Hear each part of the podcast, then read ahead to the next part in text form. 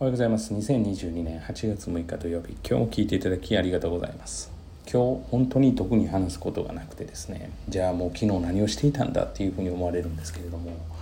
まあ、昨日はですね雨が2度ほどにわか雨が来まして非常にすごい天候だったなというふうに思いつつも。まあ、あのその中でも一人ですね、まあ、この夏から来始めている、えー、子供お子さんが、まあ、社会の結果があまり良くなかったっていうちょっとあって。でこれってまあ最初あるあるで、まあ、その子がどういうふうな軌跡をたどってきたかっていうことで、まあ、大体そういう結果っていうのが見えてきて、まあ、小学校って本当にあの面白いというかあの interesting な部分があって結果至上主義じゃないんですよね。まあどちらかというとこう社会主義に近いというか平等主義っていう形でやってるところがあるので。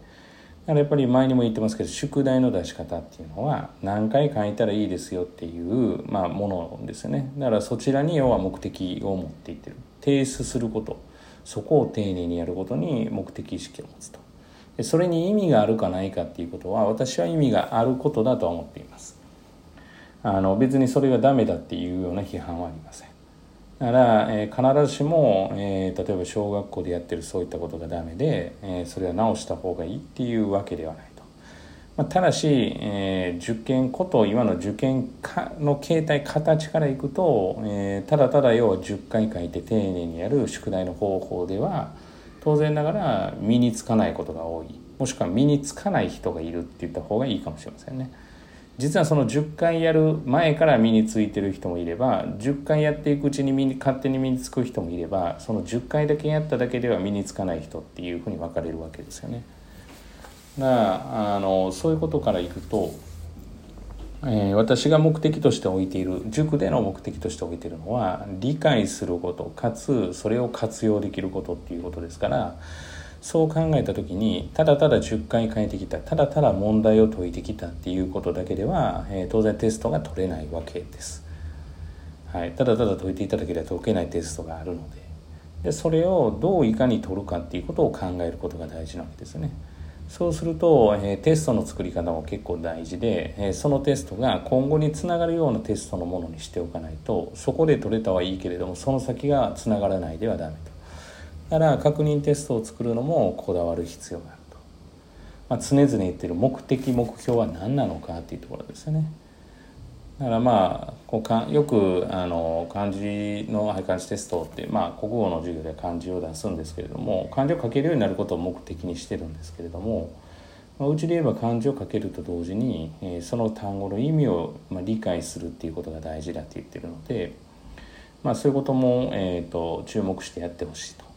で、まあ、漢字をじゃあ取れるようにしようと思ったらもう先ほど言ったように10回書いただけで解けなかったら、まあ、11回書かないといけないわけで逆に言えば1回も書かなくても書けるんだったら書く必要はないわけでっていう勉強を推奨してるっていうことですね。だから漢字を何回書いてきたとか漢字の練習の宿題に関しては、えー、見ることはないわけです。むしろそのテストで出しているものに関してのチェックは、まあ、取れなかった時にどんな勉強しているかっていうこととか、まあ、そういったことしか見ない。つまり結果至上主義ですね。っていう形でやってます。なんでと言われたら入試がその形態だからですね、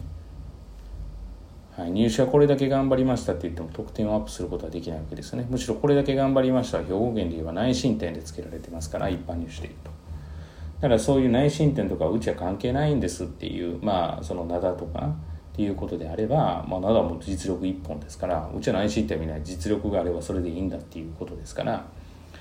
だからまあその学校学校によって求めるものが違うし、まあ、兵庫県の公立の一般入試で行く普通科という学校、まあ、普通科もしくは単位制も含めてですね。であれば、えー、別に内申点で今までの頑張りがあって、はい、当日の試験というのは当然ながらそのその時の実力を測られるっていうことですから、まあ、入試って本当はそういうそこの実力を測られるものがそうなんですけどやっぱり総合的に判断した方がいいっていう風潮があってまあ、いろんな入試形態がこう出てきたっていうことプラス、まあ、大学入試に関して言うとやっぱり一人でも多く、入学してほしいっていうことが、まあ、あの垣間見られる入試なのかなっていうふうには思ったりしますね。もうその10回書いたりとか意味のない要は提出は、えー、なしにしましょうというわけでもないわけですね。まあ、いらない書類がなくならないのと同様にです会社で。